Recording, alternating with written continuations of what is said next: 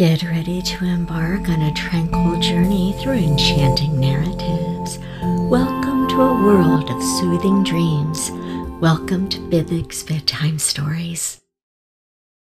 Hi, this is Orion, and you're listening to Orion's Bedtime Stories podcast. While I have a number of short stories and fairy tales here, for the next little while I'll be sharing a large chapter book with you Illusion by Paula Volsky. For 200 years, the exalted classes have ruled over Vonahr by virtue of their dazzling magical abilities. Now, their powers grown slack from disuse, they concentrate on the pleasures their station affords them, ignoring the misery of the lower classes. It is only when the red tide of revolution sweeps aside all distinctions of rank, home, and family that the exalted realize the gravity of their mistake. Thrust into the very center of the conflict is the beautiful Eliste Faux de spirited daughter of a provincial landowner. Now, like those she disdained, she must scramble for bread in the teeming streets of the capital city, the key to her abilities an elusive secret, and find a way to survive in a world gone mad with liberty.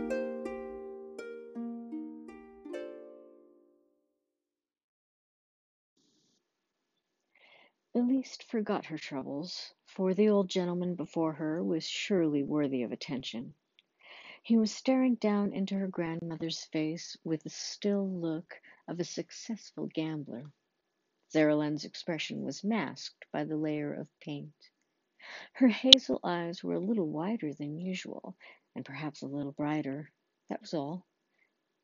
Countess, you restore my flagging faith in exalted magic. Your conquest of time must answer all doubts, observed the stranger.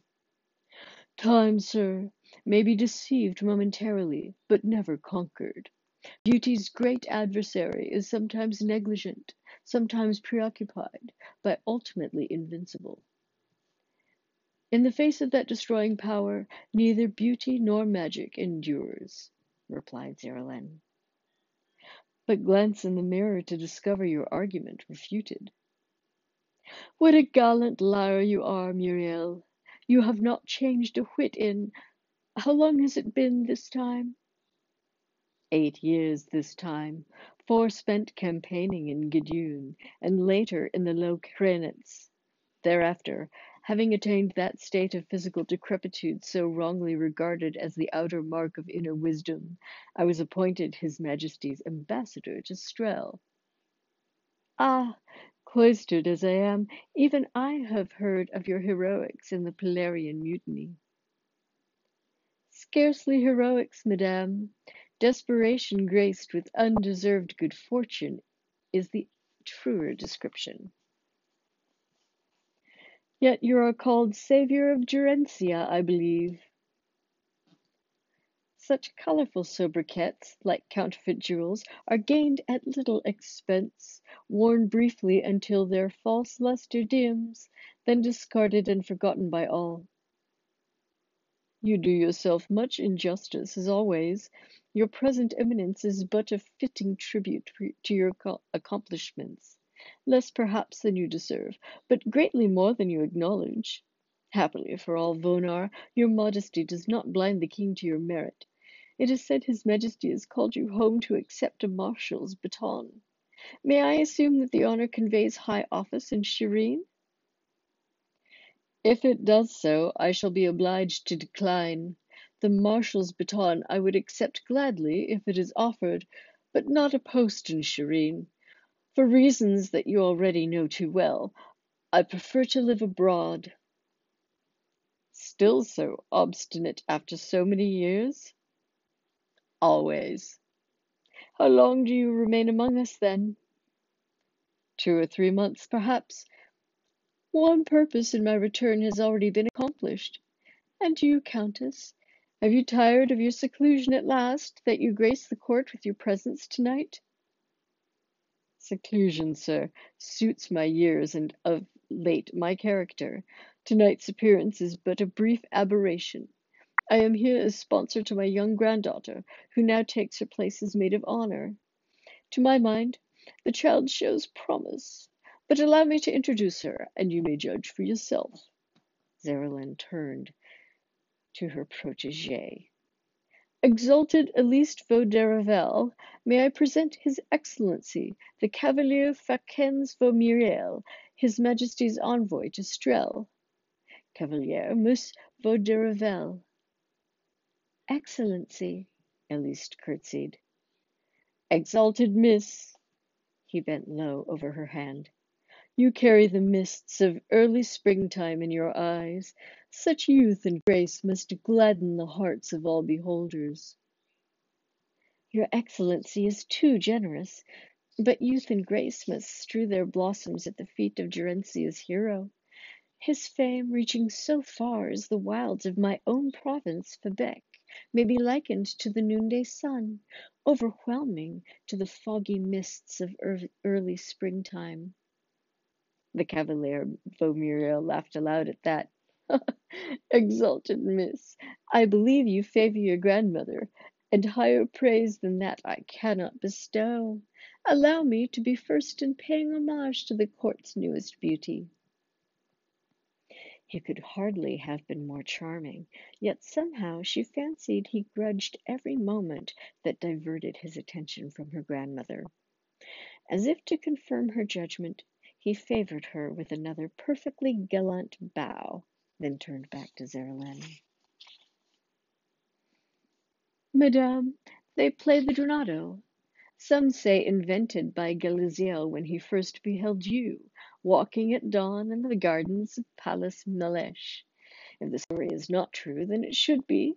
Will you dance once more? He extended his arm. Cavalier, I thank you, but it is fifty years since I walked in the gardens of Melech, and I am no longer fit for the Jornado.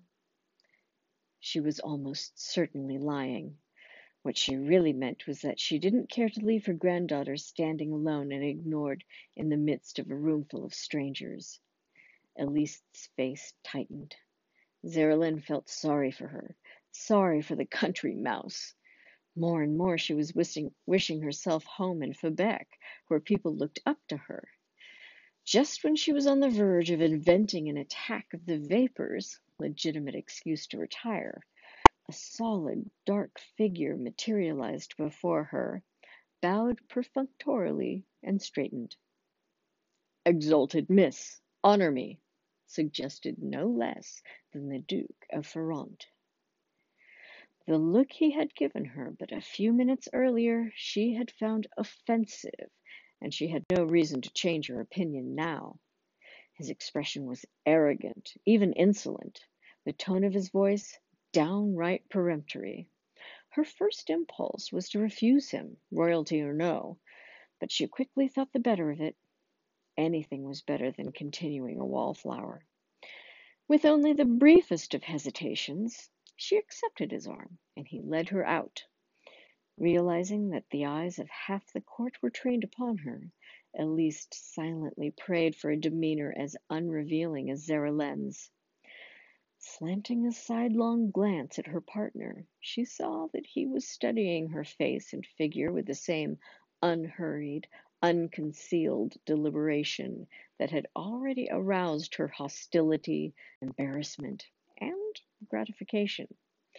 She looked away quickly, but not for long, for he swung her briskly about to face him, and she caught a strong, not unpleasant whiff of brandy and tobacco. Feronte proved an unexpectedly expert dancer, moving with a buoyancy surprising in a man so durably constructed. He spun her lightly through the steps, and Eliste found herself enjoying the exercise. Despite her aversion to the Duke, she was almost sorry when the Jornado came to an end. As the music finished, she curtsied and extended her hand, expecting him to escort her back to her grandmother. For Feronte grasped her wrist firmly, and then he did not move. She threw him a startled glance, which he met blandly. Your Grace, exalted Miss, I claim the next dance, announced the Duke. It is promised elsewhere, she lied. Then your designated partner must humor my fancy. Impossible. Return me to my chaperon, if you please. Not yet. I wish it. Must I insist? Not at all. Go if you must. He bowed, maintaining his hold on her wrist. She jerked her arm, but he did not let go. She could not free herself without an obnoxious, without an obvious struggle. Was he mad or drunk? He appeared neither. Despite the inflammable breath, he was rock steady on his feet, his movements sure and controlled. Eliste's eyes flew in search of Zeralenn, who stood immersed in conversation with the cavalier Vaumuriel and totally unconscious of her plight. Not so the other courtiers, whose amused and knowing eyes she encountered everywhere. Had she been back at home in Quebec, she might have quietly ground the sharp high heel of her shoe into the instep of the too insistent suitor. But here in Sherreen, presumably one did not employ such tactics against His Majesty's own brother.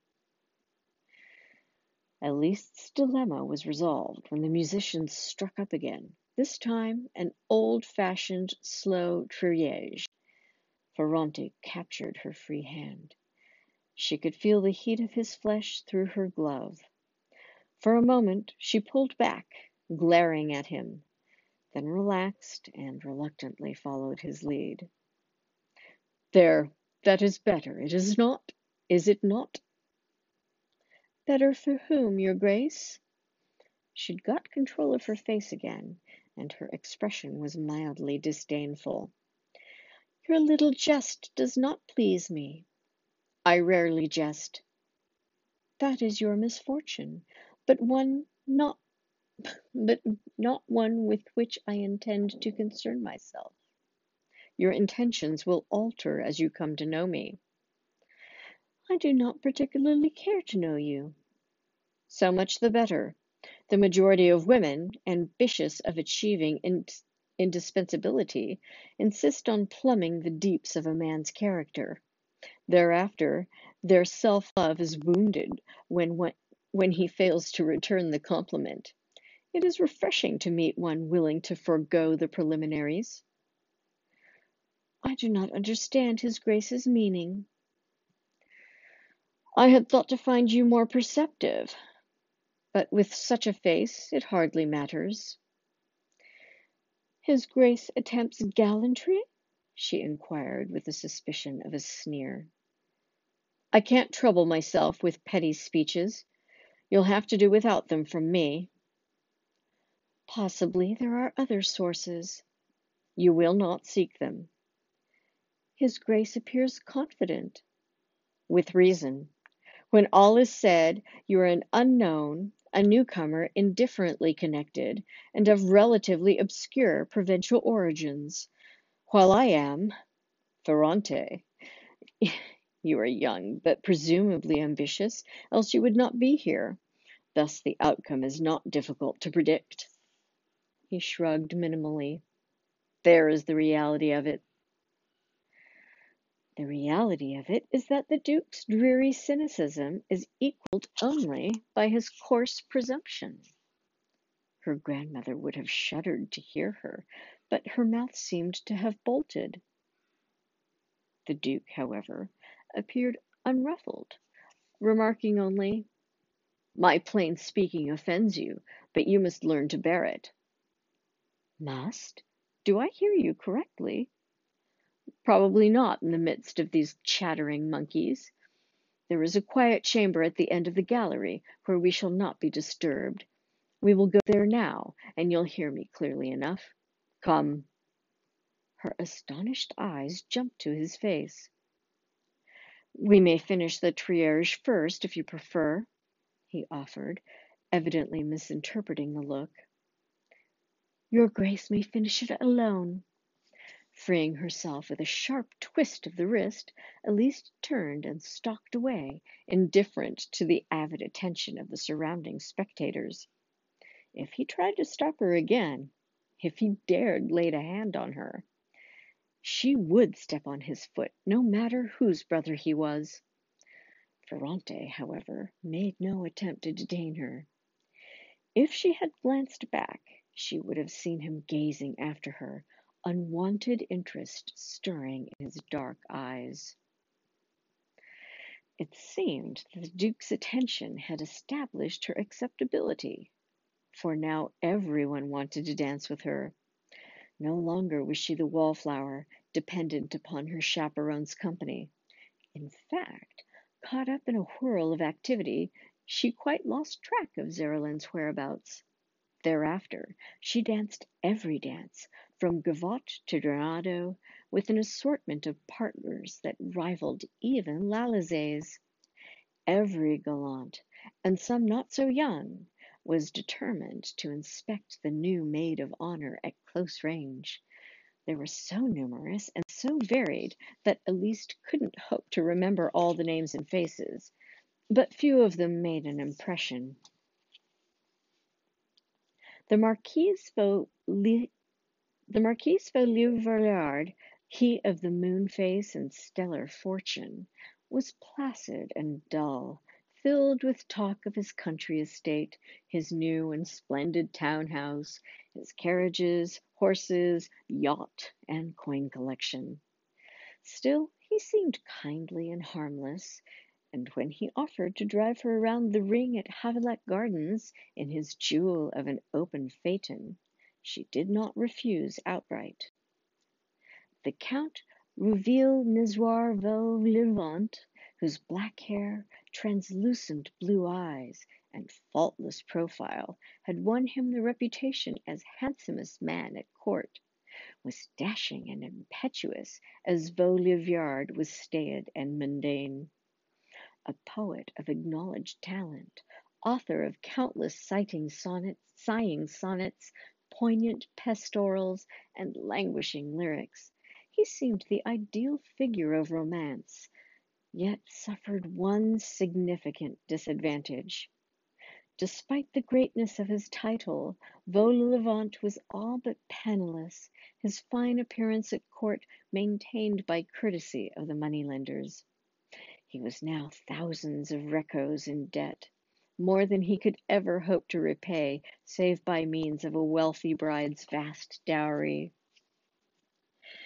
The exalted Vecchi Viceroy, third son of the Duke of Lessines, was loquacious, ebullient, and flown with eccentric enthusiasms. Short, slight, endlessly energetic, with tiny black eyes, lightning, a wide mouthed, snub nosed face. His natural ugliness was enhanced by fashionably jeweled teeth. Diamond chips had been set in two incisors, and each canine sported tiny emeralds resembling bits of trapped watercress. Eliste found the teeth unsettling, yet nothing could quell the charm of Vecchi's conversation, which swooped dizzily from topic to topic, but always returned like a well trained falcon to the matter of magic. Vecchi fancied himself heir to the magic of his forebears. How true this might be was difficult to judge.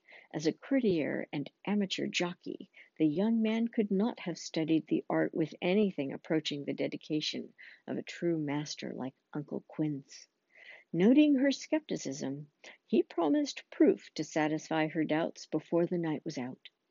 Then, fiendishly skilful in rousing her curiosity to fever pitch, he bowed and left her. Exalted Stasie Vaucrève, slim and elegant, was the best dancer of them all. The witty Viscount Vauvernache, almost as clever as Dreff paid outrageous compliments.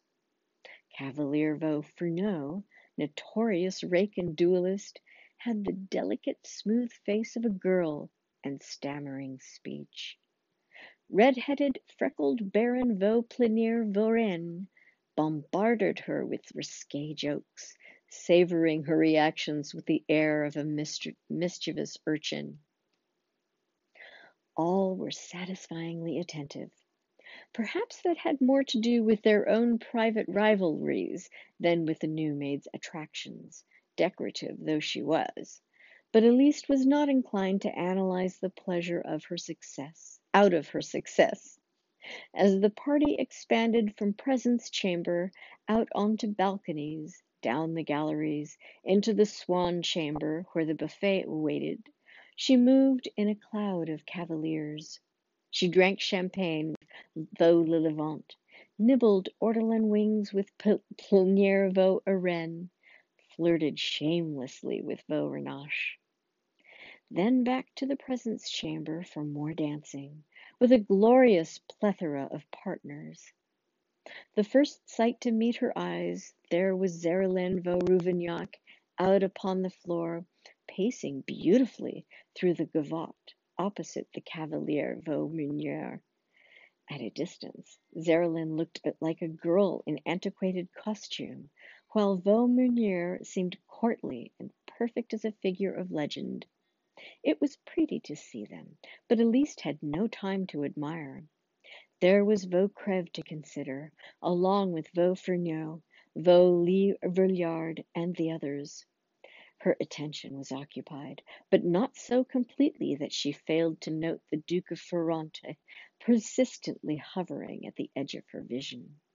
He was always there, off to the side, watching her with his flatly purposeful dark eyes. Twice more he had tried to approach her, and each time she had sought the sanctuary of another partner. After the second attempt, he had withdrawn to study her from a distance and she had managed to dismiss him from her thoughts until she encountered the corrosive stare of Madame Vaubyessandre, whose undisguised animosity reminded her that no exalted female save the queen had by word or gesture acknowledged her existence since her entrance. They were deliberately ignoring her. It was awkward, but at least didn't waste much time worrying. There was little she could do. Moreover, her grandmother's training had fortified her against self doubt. Lightly she danced, knowing that the eyes of all the court followed her, for this one night at least. Prettily she traded amusing rococo artificialities with her partners, and the hours whirled by. Shortly after midnight there came a brief lull, during which it was announced that Vicky Viceroy had consented to favor the company with an exhibition of exalted magic in the Swan Chamber. Recalling their earlier conversation, Eliste smiled to herself. Those determined to witness the marvel included the king and queen, the Duke of Feronte, and a number of the greatest courtiers, all of them intrigued by any novelty. In the swan chamber, the Vicky Viceroy stood beside the buffet table. When the spectators had assembled, when he had spied Eliste standing among them, the young man began to speak. A born showman with a natural flair for drama, Vicky wasted little time on preliminaries. His brief introductory remarks, calculated to rouse the awe of the listeners, were followed by a half minute's still, brow pleating silence. At last the silence was broken by an incoherent muttering. Vicky's eyes were squeezed shut, his lips quivered with emotion. He gestured sinuously. As his muttering waxed in intensity, the sweat started out on his brow. The pace of his movements built, his breath came in gasps, and a low moan of mystic fulfillment escaped him. At that moment, the light of the chandeliers began to wane. Within seconds, five hundred candle flames dwindled to tiny points of light no brighter than distant stars. Only the candles in the two wall sconces behind the table burned bright, and by that backlight Vicky was visible in striking silhouette. A murmur of excited admiration arose, in which Eliste did not join. She might have been more impressed had she not so often watched Uncle Quinz perform similar feats without benefit of theatrics. By comparison, Vicky Viceroy seemed a bit of a mountebank.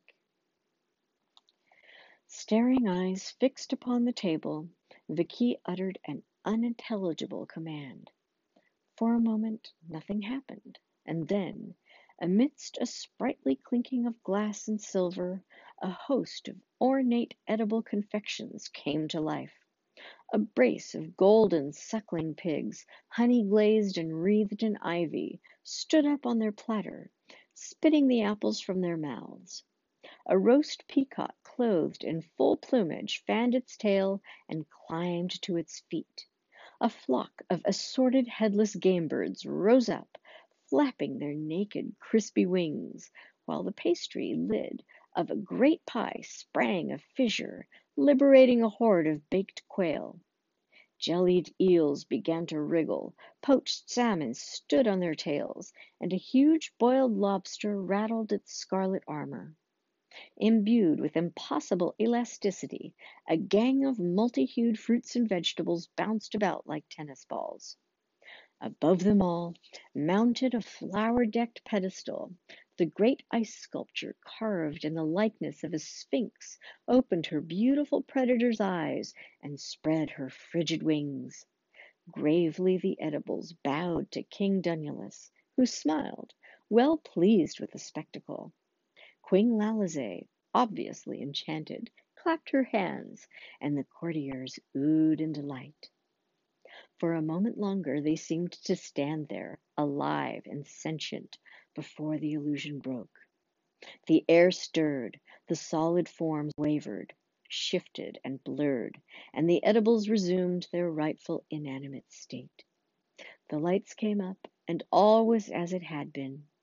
The performance was over, and the courtiers broke into spontaneous, enthusiastic applause. Cries of admiration arose, and the king himself addressed a word or two of praise to the magician. Vecchi accepted the tribute with apparent humility, belied by his tri- triumphant eyes. Eliste smiled and applauded politely, while inwardly, inwardly wondering, is that all? The spectacle the spectacle had been charming beyond doubt, but minor, and the abrupt, perfunctory conclusion was distinctly clumsy. Compared to the magic of Quinz vo Derrivalle, Vicky Viceroy's antics were downright amateurish. Yet nobody seemed to know it. The faces around her were bright with what looked to be genuine admiration. Were they being polite? Or was it possible that they truly didn't know the difference between trifling diversion and real magic? Familiar since earliest childhood with the work of a master, Eliste had always taken her uncle's abilities for granted. He was simply Uncle Quinz, delightful and eccentric, his feats but an ordinary manifestation of exalted talent, nothing more. The rescue of Drephzinoson had perhaps begun to open her eyes for the first time to the full wonder of her kinsman's accomplishments. And now she saw the king's courtiers uniformly awed by a little display that would have set Quinz vo Derrivalle yawning. Beyond doubt, Vecchi himself was innocently certain of his own success. Here he came, shouldering his way through the crowd to Eliste's side, his air of gleeful self satisfaction verging on the unseemly. Eliste congratulated him, complimented him. His, her eyes were wide with the admiration that he seemed to expect. Artificial admiration. But Vicky didn't guess it. They almost never did.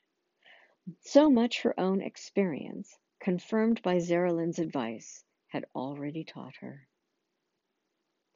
Scenting conquest, as he imagined, Vicky now trailed her everywhere. So too did a number of others, most of them subtly and skillfully encouraged, with the exception of Feronte.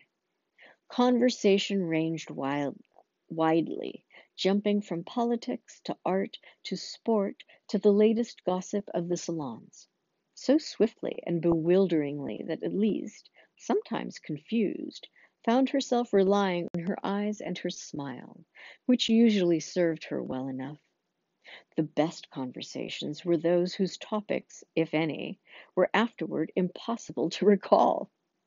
One piece of intelligence, however, stuck her mind, stuck in her mind. Later, she could not remember its source, but after the ball, as she powdered foot but after the ball, after the ball, as the powdered footman conducted her through the mirrored corridors of the Biviere to the maids' quarters, wherein her belongings were already waiting, she considered a bit of news that had somehow snagged her imagination. For reasons she could hardly define, it seemed significant that Shorvi Nerienne's latest book, The Promise, should have been banned, its author outlawed. Nerienne had asked for it, of course, what with his demands for the abolishment of exalted privilege, for the reform of the legal system, for a charter of human rights, and for the re-establishment of an old-style elected century to limit the power of the king. More was involved, of course, than the mere proscription of some renegade lawyer's rantings. Nerienne had already collected a sizable band of devoted followers, the self-styled Nirianesters, whose complaints might go so far in influencing popular opinion. It was wise to silence that too eloquent voice, and therefore it made good sense to order Nerienne's arrest. Eliste was sorry, for the punishment seemed severe. She would not have wished confinement in the sepulchre upon her worst enemy, but there was obviously no help for it. For the sake of the nation, Shorvi Nerienne had to disappear. It might seem harsh, but public safety sometimes demanded strong measures.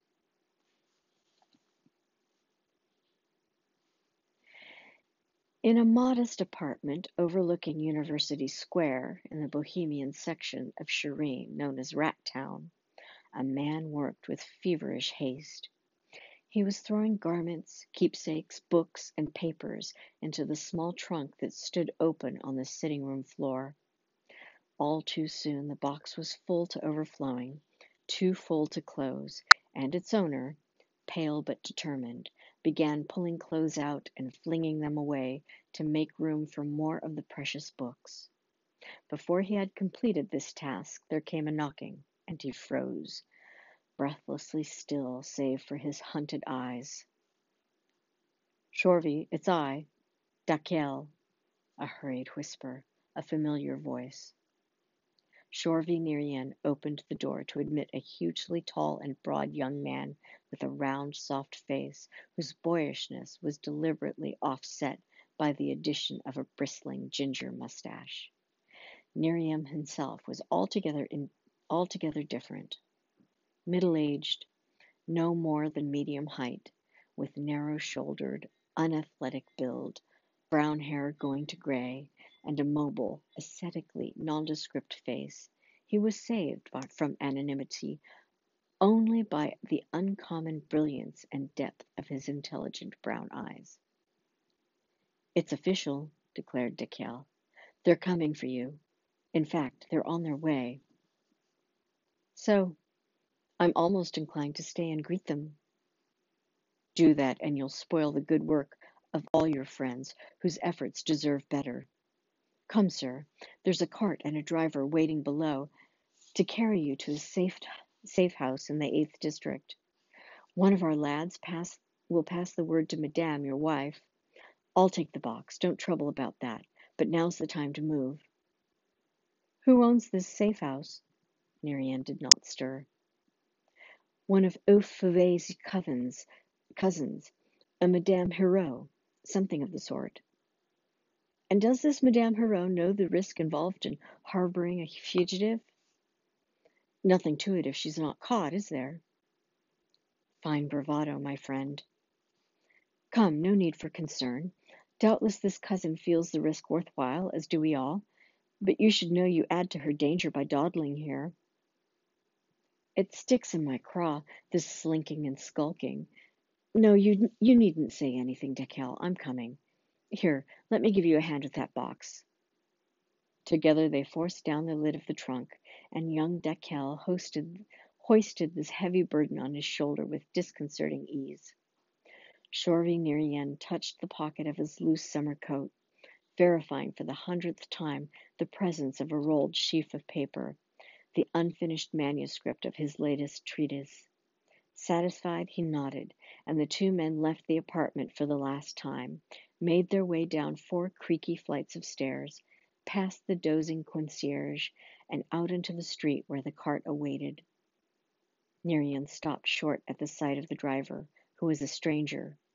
He glimpsed long limbs, a youthful face. That's Beck, the new man, Dackel explained. A very cool hand, I can tell you. Nerienne nodded without emphasis, as if withholding judgment. Dackel deposited the trunk in back, and they climbed up onto the seat. Beck cracked his whip, and the cart rolled off down Cider Alley. Nerienne cast one uneasy glance back over his shoulder, just as a party of gendarmes rounded the corner at the end of the street. Spying the cart, the gendarmes broke into a run. Nerienne nudged his companion, and Dackel lifted two fingers to his mouth to shrill a piercing whistle. Instantly, Cider Alley swarmed with shouting university students, Nerianistas all. The noise, crush, and sudden confusion were astounding. But under the leadership of a young general, clouded in false white hair and whiskers, order swiftly emerged. Efficiently, the students ranged themselves across the alley. The gendarmes charged, and the shouting swelled to a roar, but the line held. Beck whipped his horse to a rattling canter. The cart bounced and jolted over the cobbles, down Cider Alley, then out onto wide University Street, which, pa- which bypassed two colleges, then carried straight on into the wretched slums of the Eighth District. Many a citizen gaped in surprise surprise after the hurrying vehicle, but no one attempted to interrupt its progress, and apparently no one recognized its celebrated passenger. Behind them, Cider Alley rained, rang with screams, threats, and curses as assorted denizens of Rat Town came rushing from the taverns and tenements to hurl themselves into the fight. Few knew the actual cause of contention, but that didn't matter. Enough to see that university men defied the hated gendarmerie.